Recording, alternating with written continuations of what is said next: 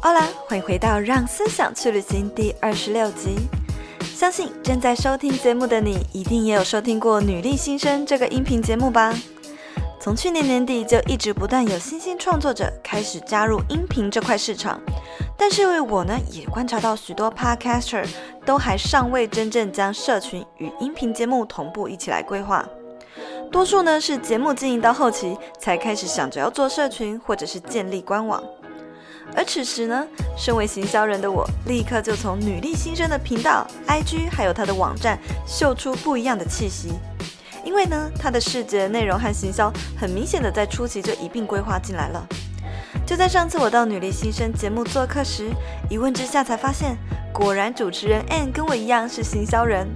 于是这期我邀请到他来和大家不藏私的分享，要如何运用行销逻辑，有效的规划成立一个音频节目。每周三晚间十点，让思想去旅行都在我的 FB 上准时开播。如果你也想要及时参与每周三的直播节目，欢迎追踪我的粉砖 S 边的风格思维圈，和我一起聊聊天，或者是订阅追踪我的频道，都是支持我的动力来源哦。谢谢你的追踪，那我们就开始进入今天的话题吧。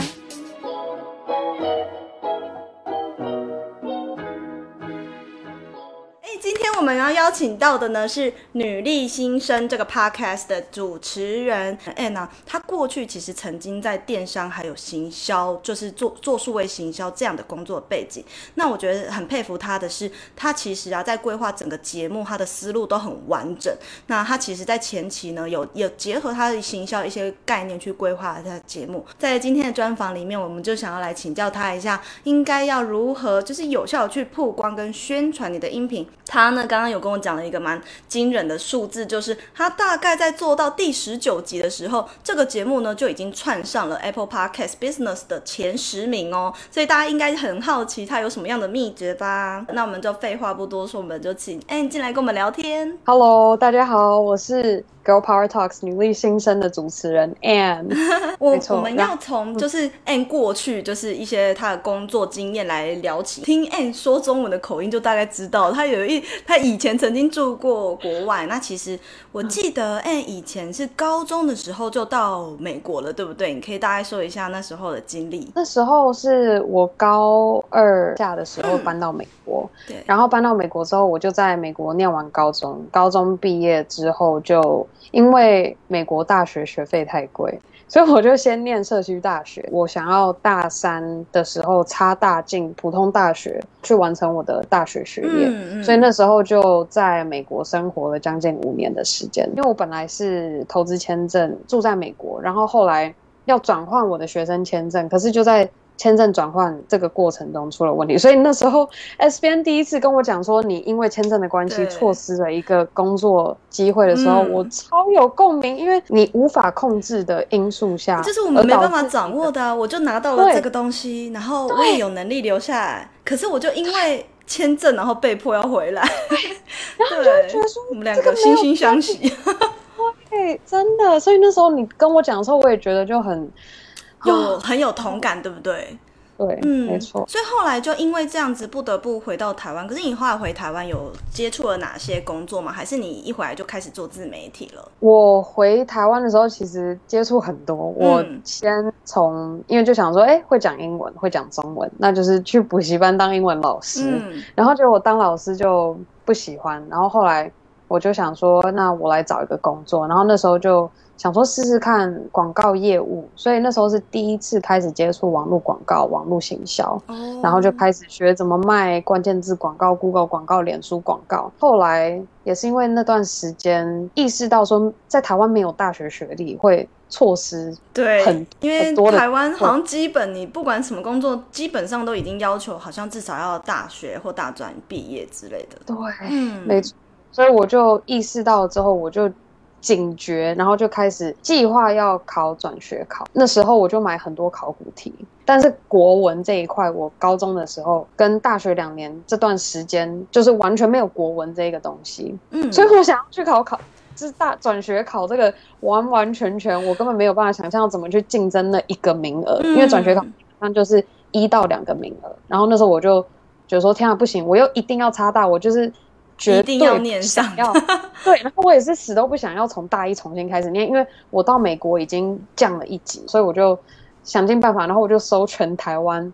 我也不管在台湾哪里，就全台湾哪一间大学转学考不考国文，然后就找到实践大学，然后哦，然后呢？然后找到实践大学这之后，就很有趣的是，因为这个学系他们是全英文授课，嗯，所以其实对于假如说你英文程度比较好一点的，其实还蛮大的优势，变成说我可能不管是准备考试还是听教授讲课，我都蛮能够，就是可能花。三分之一到二分之一的力气，我就可以就是同时跟上进度，然后我可以边做别的事情。那我那时候决定边听课边做别的事情。那另外一件事情是我开始真的深入到电商跟行销工作的。网络包包销售的工作哦，所以你同时在念大学的时候也一边在工作，大概是大三的时候嘛？对，大三的时候开始。哦，那这份工作大概是怎么样的呢？你说是包包的工作，其实是卖女包。嗯，呃，一开始原先是如果。嗯，有对台北熟悉的，然后也听过五分谱的，可以知道谁没听过五分谱？哎、欸，线上谁没听过五分谱？可以去旁边罚站，又要罚站，粉丝又什么一天到晚都在罚站。这个女报工作其实是我亲戚的，嗯、就是是我亲戚我舅舅的公司，嗯、然后那时候想要利用在大陆有的包包工厂的资源，然后看怎么样可以让我们有的工厂资源有这样的货源，然后可以在台湾销售包包。嗯，所以一开始。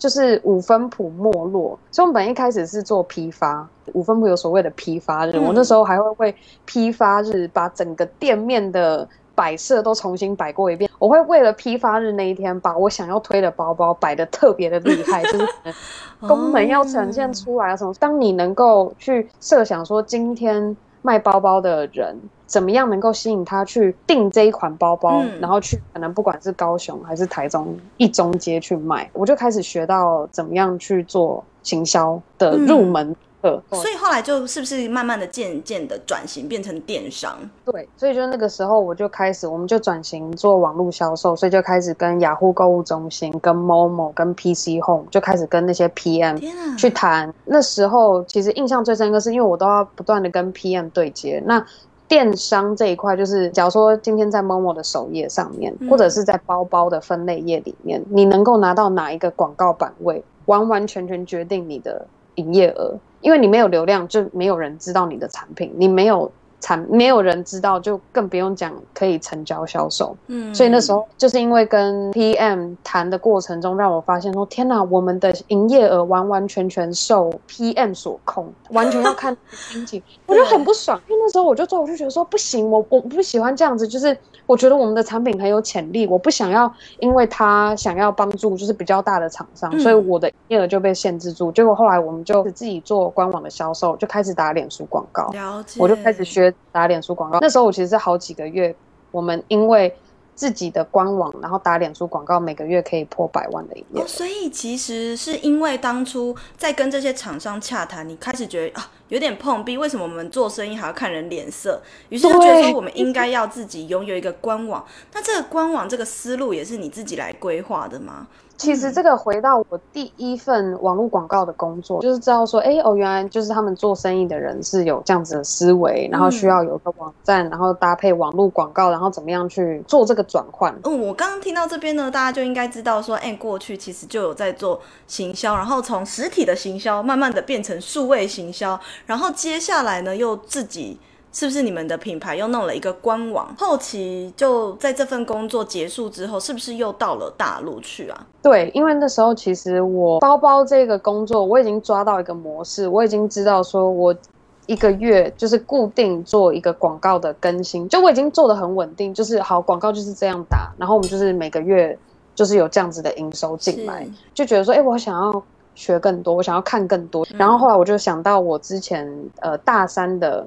人力资源管理学的教授，我就跟他说：“哎，我想要申请这个 MBA，那你可不可以当我的推荐函的教授，帮我写一个推荐函这样？”然后他那时候就很直接的跟我说：“这个 MBA 不好上哦，因为他其实也也在那边教，他就说这一定要有就是两年以上的工作经验，然后他就说。我在大三、大四这段工作经验不会被认定为有正式的工作经验。他也说，如果没上的话没有关系，你可以考虑要不要来当我的助理。他们是家族企业，然后是个台商的运动鞋带工厂。嗯，所以那时候我就知道，就是我是他的学生的时候，他都用他自己怎么样管理跟经营他们的工厂。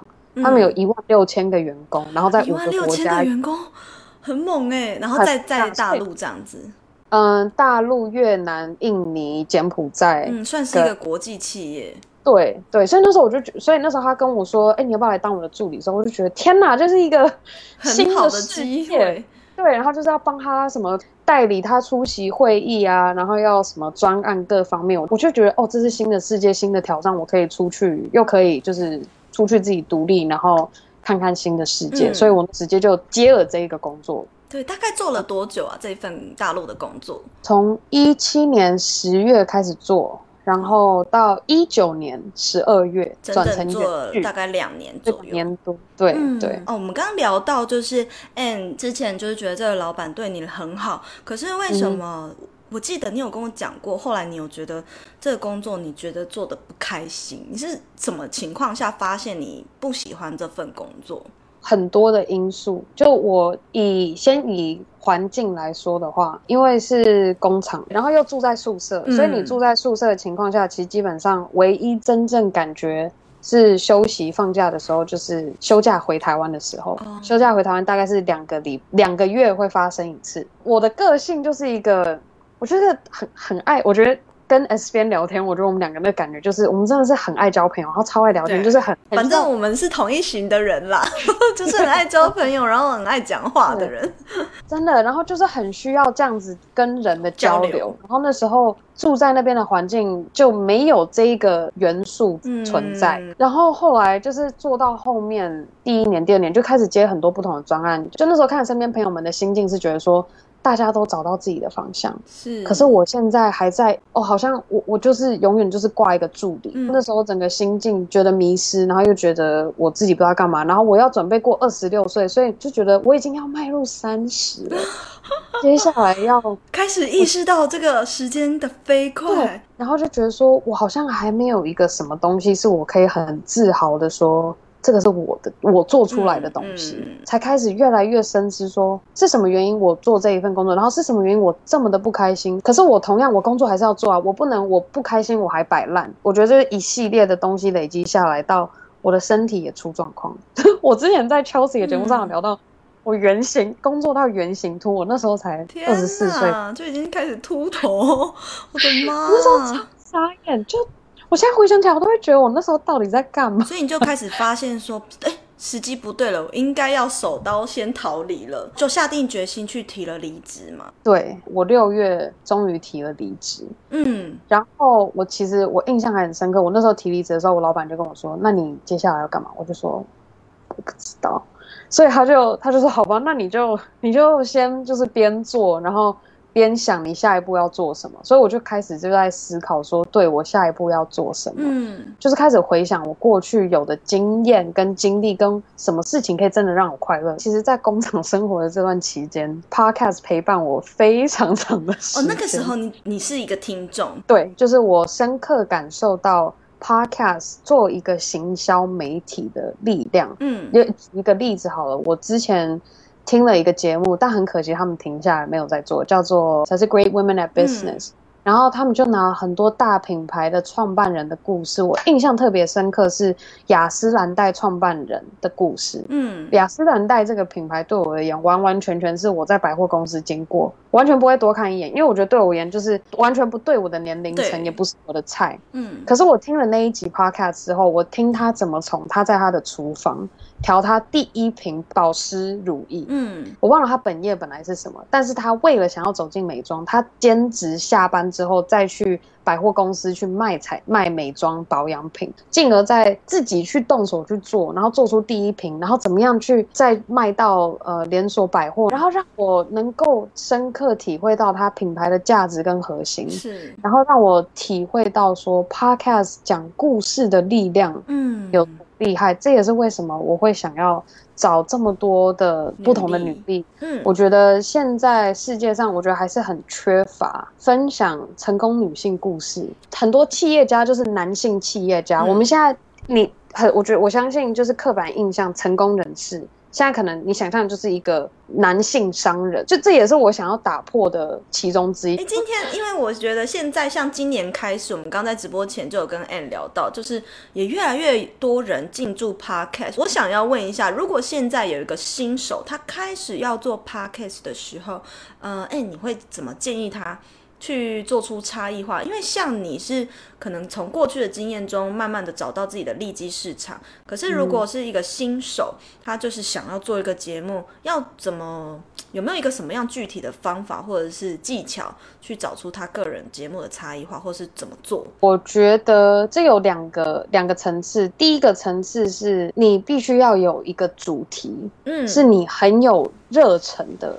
主题。是，不管是健身相关的，还是饮食相关的，还是行销相关的内容，就是你要有个主题，是你自己听完你自己做的节目，你都会就是感觉很踏实。你你做了这一个节目出来，你都能够感到很快乐。必须要是这样，这个是第一关。好，你已经找到主题，这个是你很有热忱的主题，你想要来做 podcast 节目。第一个最重要的是去做市场调查。市场。对，不管你是做 podcast 还是我，我其实把 podcast 这个 project 开始做的时候，我就把它当做是一个创业。尤其是现在每天都有新的 podcast 节目，那你就要开始注意说，好，我想要做的这个主题，现在已经有什么样的内容？有谁在做这样子的主题？他们做的形式是什么样的？他是以访谈的方式，还是以跟朋友聊天的方式，还是自己 solo cast 独白？做市场调查的同时，除了找到你可以切入的方向之外，也是一个方式，是让你去定义说，哎，我可不可行？是，我觉得这很重要，你一定要去做。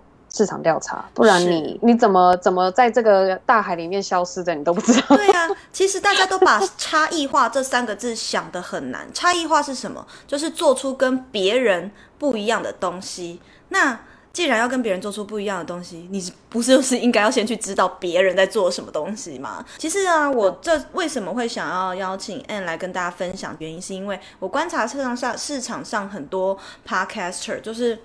即便就是那些比较呃前辈的，我都觉得好像没有人是真的把社群力做得很好，或者是说社群跟 Podcast 同步，然后有共串，或者是跟他的网站有一起三个平台共串的很少很少。但是我觉得透过 And 的 IG 或是他的官网，其实。行销人就是有一个 connection 哦，一一看就知道这个就是规划过的嘛，这就是有前期的思路。那我就很好奇，想要问 N 说，因为你前面电商行销这些背景，我想前面这些工作，你有没有觉得说，跟哪些学到的能力对你来说是？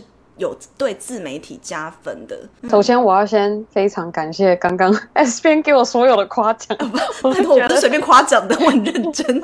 我就觉得 Oh my God，对，好，所以所以刚刚问题就是，我觉得是怎么样去推一个全新的东西？因为当初我们那时候要做网络包包销售的时候，就我自己，我又回到我自己本身，嗯、我自己就是消费者，对，有这么多的品牌。有 Forever Twenty One，有 H&M，然后有好多好多平价品牌。对，那我要怎么样去能够增加现在想买包包的女性有让她有兴趣，甚至对我这个新的品牌有印象，对，或产生好奇。当时很多人问我说。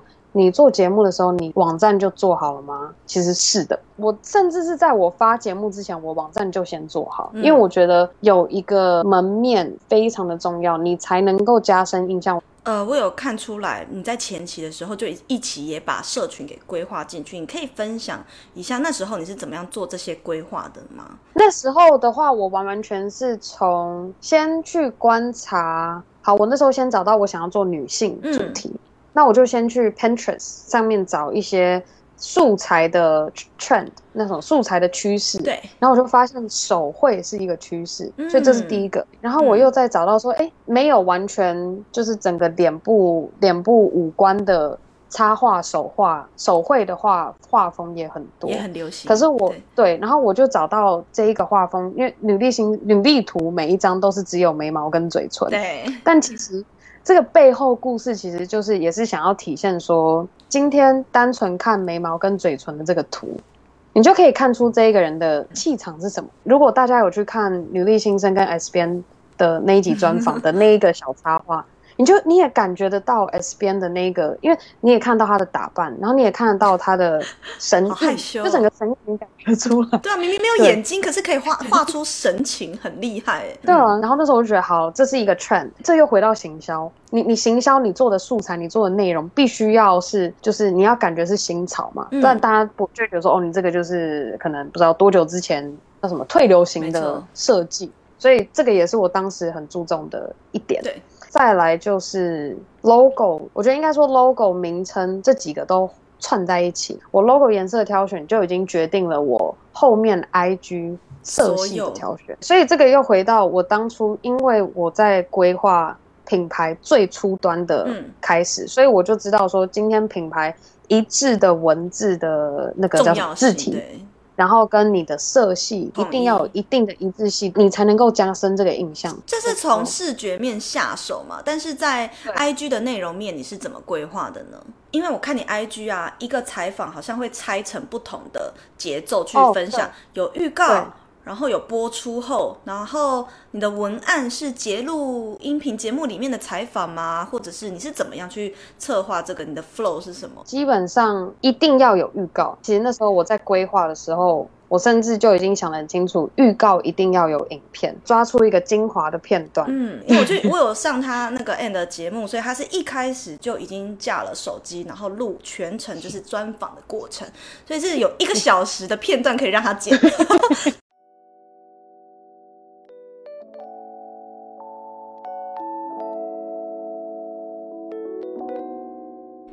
现在就让我们休息一下，进一段广告。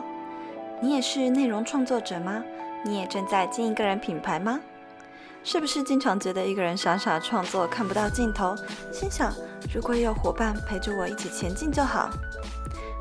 那你一定得认识 S 编成立的创作者爆米花计划 （PPCC），这是一个专属于中小型创作者的非营利社团。希望透过凝聚各个内容创作者的力量，一起玩社群，在里面找到志同道合、互相学习、合作的伙伴。如果你也和我们一样在同一条路上，欢迎你报名加入我们的行列。而如果你才正要开始做你的个人品牌，却还不知道分享什么话题，不知道该如何打造独一无二的利基市场，也欢迎你加入 S 编开办的生涯定位设计课斜杠版。这是一个适合刚起步或者是正要开始的个人品牌初级班，在下方资讯栏我将放上申请加入创作者爆米花计划的申请方式以及这堂课的报名资讯。如果你也好奇我，想了解更多关于我，欢迎追踪我的 IG s 点 style 点 cycle s 点 style 点 cycle。谢谢你的追踪，那我们就回到节目里继续收听吧。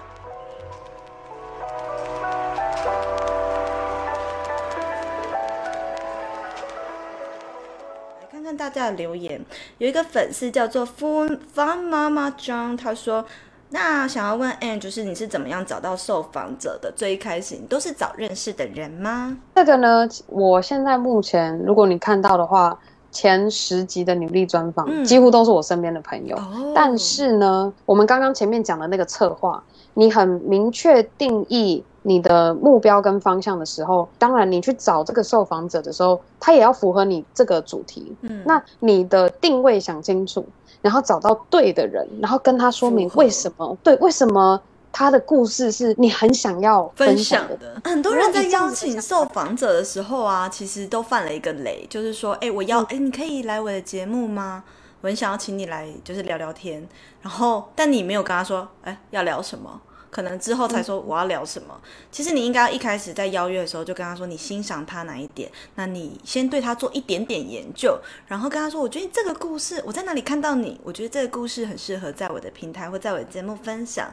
这个呢就是一个邀约的小技巧，你要让人家觉得你真的认识我，你好像有看，你有看过我，而不是让人家觉得说，嗯，我是不是被乱枪打鸟？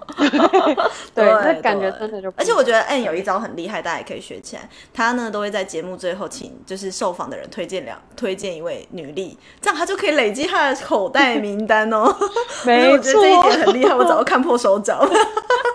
Anne 前期做了这么多努力去做这个节目策划，目前呢，其实他这个女力新生也已经经营了将近快一年的时间，对不对？在这一年当中，其实这个音频节目有没有为你带来一个稳定的收入？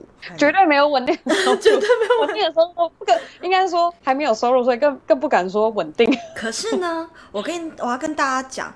很多现在台湾的音频市场因为还不够成熟，所以其实我觉得大家可以先进来卡位，因为以今年已经非常多新兴的音频节目已经开始慢慢串起来。哦，我本身呢，我也是他的后辈，我今年 诶，我我也是才进来这个市场，可能半年左右，对，好像半年不到，一月才开始的。对，所以其实很多人已经开始进来卡位喽。如果你们真的想要未来，好想尝试一瓶，要开始还是不开始，有什么好思考？你就先开始做吧。然后再来是，虽然现在没有这一个就是稳定的盈利的可能，但是呢，Anne 他已经有开始在想要怎么样创造，透过这个。个人品牌创造你的多元收入，因为接下来你有要办一个就是女力聚会嘛，这个聚会你可以稍微跟大家介绍一下你是怎么发想，然后这个是干嘛的？这个聚会其实我自己很常听的。美国的一个 podcast 叫做 Girl Boss，嗯，然后它是访很多不一样的女性创业者，他们的故事。嗯，然后也不是女女性创业者，就假如说可能在某一间企业是做可能上班呃执行长或者是什么，就是很很非常强人，就是精英对精英。然后他们每一年度都会办一个很大的叫做 Girl Boss Rally。他会邀请很多重量级的名人，像有一年他们邀请到希尔顿的女儿，我觉得让我印象很深刻是看到她当天在那个论坛上面分享她自己作为二代，然后又作为一个女性，她要怎么样去面对跟着他爸爸那一派老派的 管理阶层的人。嗯，懂。我希望今天我的听众不只是。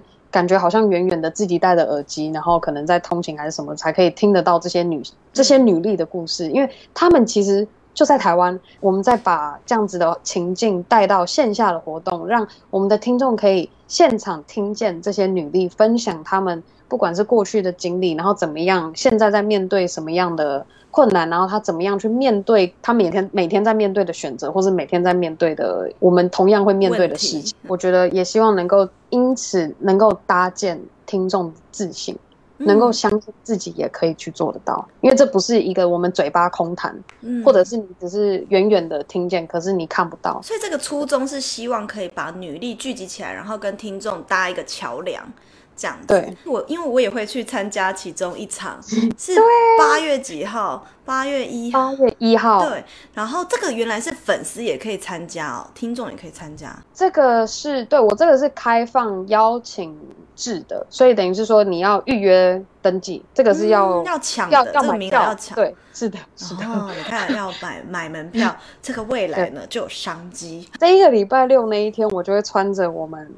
第一款女力 Girl Power 的 T 恤在，oh. 然后当天就会开始销售。然后我现在已经也在策划，可以直接线上购物，然后你可以在超商取货。嗯，你全家 seven 还是你想要宅配到府，都已经就是准备好，所以到时候购物页面准备 OK，大家就可以在我的官网或者是我的 IG 链接上面都可以。那想要问，在做这个商品的时候，你是怎么样去发想的？为什么会觉得说，哎，那我要应来做个 T 恤？也是观察美国已经很成功的 Podcaster，嗯，然后再加上我去想说，今天女力新生在传递这个讯息，这个这样的信念，这样子的精神的听众。好比，或者是我自己，甚至是有上节目的女力们，我觉得穿着这一件 T 恤的意义，它不是只是一件 T 恤，这也算是一种 follow 我们节目的听众，已经能够相信这样子的信念。所以我觉得我，我我其实更希望的是说，我推出这个周边之外。是多一个他们身边可以有的东西，去提醒他这个女力精神。嗯，所以也是为什么我还想要推出小笔记本。哦。所以今天不管他可能是在念书，还是他在工作，他在上班，随时随地都要提醒。对，可以提醒他说：“你就是我们一起要分享这个女力精神，嗯，要记得这样子的精神，嗯，相信我们自己，我们想要想要做的事情，勇敢的去做，然后努力的去为这个你想要做的事情付出，你就可以做到你想要做。其实我觉得 Anne 最值得所有创作者学习是。他对于自己的品牌使命跟愿景，他都非常的清晰清楚，所以他所所所做的一些，比如说获利模式，我要怎么发展这个聚会，我要做什么产品。其实不是乱想的，它每一个东西都会扣住。就算这个东西、这个产品听起来很普通哦，可能就是一个笔记本，但是你在发想这个产品的时候，你都要跟着你个人品牌的核心价值紧紧扣在一起，赋予它意义的时候，这个产品它就很独一无二，它就不一样了，它就不再只是一本笔记本，或者是不再只是一件 T-shirt。那很多人都只是为了做而做，我觉得哦，好像粉丝蛮需要这个东西，我来做一个。可是当你没有赋予它意义，你在后这也会影响到你后续的行销宣传跟曝光。比如说像因为 Anne 他就是对于自己个人品牌核心价值。非常的清楚，跟很有很 strong 的，就是散发出那个讯息。后续做宣传，然后产品你都会看得到它的核心价值是什么，然后全部都很一致，就不会很觉得很奇怪哦，不会觉得为了做而做。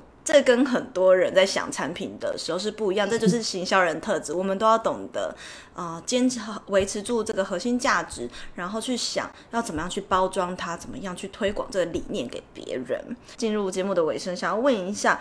就是我知道，Anne 现在其实已经进入自媒体界，已经算是蛮长一段时间了。你觉得目前以来，其实对你来说最大的变化跟成长是什么呢？其实我这段时间开始做节目，嗯，最深刻的学到的跟最感恩的是，透过节目我认识到更多跟我秉持同样这个理念一样抱持。一个梦想的朋友，就好比我，我如果没有做节目，我更不会认识 S 边，我也不会坐在这边聊天。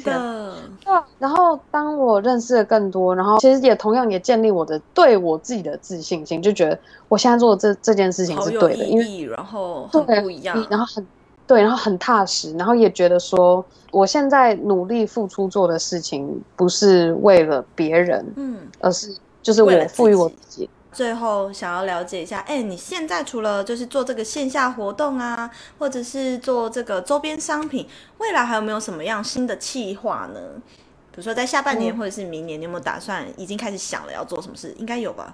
其实呃，我现在刚刚我们有聊到说越来越多 podcaster 是，所以就让我又想到说，因为其实我自己在架网站这一块累积的技能，嗯、就让我其实架的很快，对，速度快，然后我也可以很快能够抓到说，哎，主要的核心是什么，要体现什么样的内容？因为我其实现在自己那个我们公司在架新的网站，嗯、所以我就是一直不断的在累积这样子的技能吧，所以我就在想说，这几个月都有 Podcaster 来问我说，哎，你是用什么平台做你的网站啊？嗯、然后你是在哪里学？所以我想要提供一个更实惠的方式，能够快速的帮助 Podcaster。当然是先以 Podcaster 开始啊，不会限制在 Podcaster。但我希望能够更快速的帮助创作者，可以在网网络上有一个自己的门面。刚刚我不是有问那个 Anne 一个问题，我想要帮你补充，因为我说就是前面你做那么多工作，然后有什么样的东西是你现在很重要的养分？我觉得你培养了一个很厉害的技能，叫做商业敏锐度，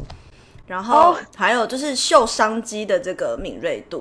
因为其实我觉得啊，跟五分谱那份工作可能有很大的关系，因为那个时候你经历了一个跌宕期，那所以对于这个商机的敏锐度，那个时候是。呃，非常应该是有培养起来，所以这也是很多创作者缺乏。大多数的创作者人格特质，就是有做我那个动物测验都知道，就是都是孔雀加长颈鹿，就是你有创造力，然后你有帮助别人的心，那么帮助别人的心就是长颈鹿特质，可是缺乏狮子的商业力。那我猜，Anne 应该 Anne 还没有做过，但你做一下，我觉得你应该是跟我一样有狮子又有孔雀，哦，我觉得有可能，对对对，有可能，对，所以因为狮子代表的就是商业力，这是很多创作者缺乏。那为什么很多人做完都跟我说，为什么我都是孔雀跟长颈鹿？因为做的人几乎百分之九十都是创作者，对，好，那今天呢就很开心，谢谢 Ann 来到现场，然后呃啊青椒他说，哎，一开口就有一种在听故事的感觉，嗯，对啊，因为人家是主持人嘛，Podcast 主持人，他一开口就是在讲故事，的确也没有错，是有故事的人。就今天呢，非常谢谢 Ann 来到我们的节目，很开心呢，可以在这里又跟你再次的见面，希望之后还有更多的合作的机会，一定会有。感谢你，就是今天的分享，然后之后我要去的女力聚会活动也会一起分享给大家哦。好，那我们今天就到这边跟大家说个晚安喽，大家拜拜，拜拜，再见，谢谢。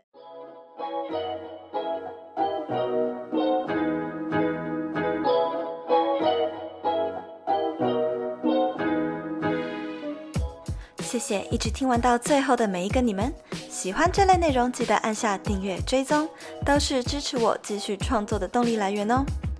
如果你喜欢我的节目，也觉得我的内容对你有帮助，希望你也能不吝啬的在 Apple Podcast 帮我打新评分，留言和我分享为什么你喜欢《让思想去旅行》这个节目吧。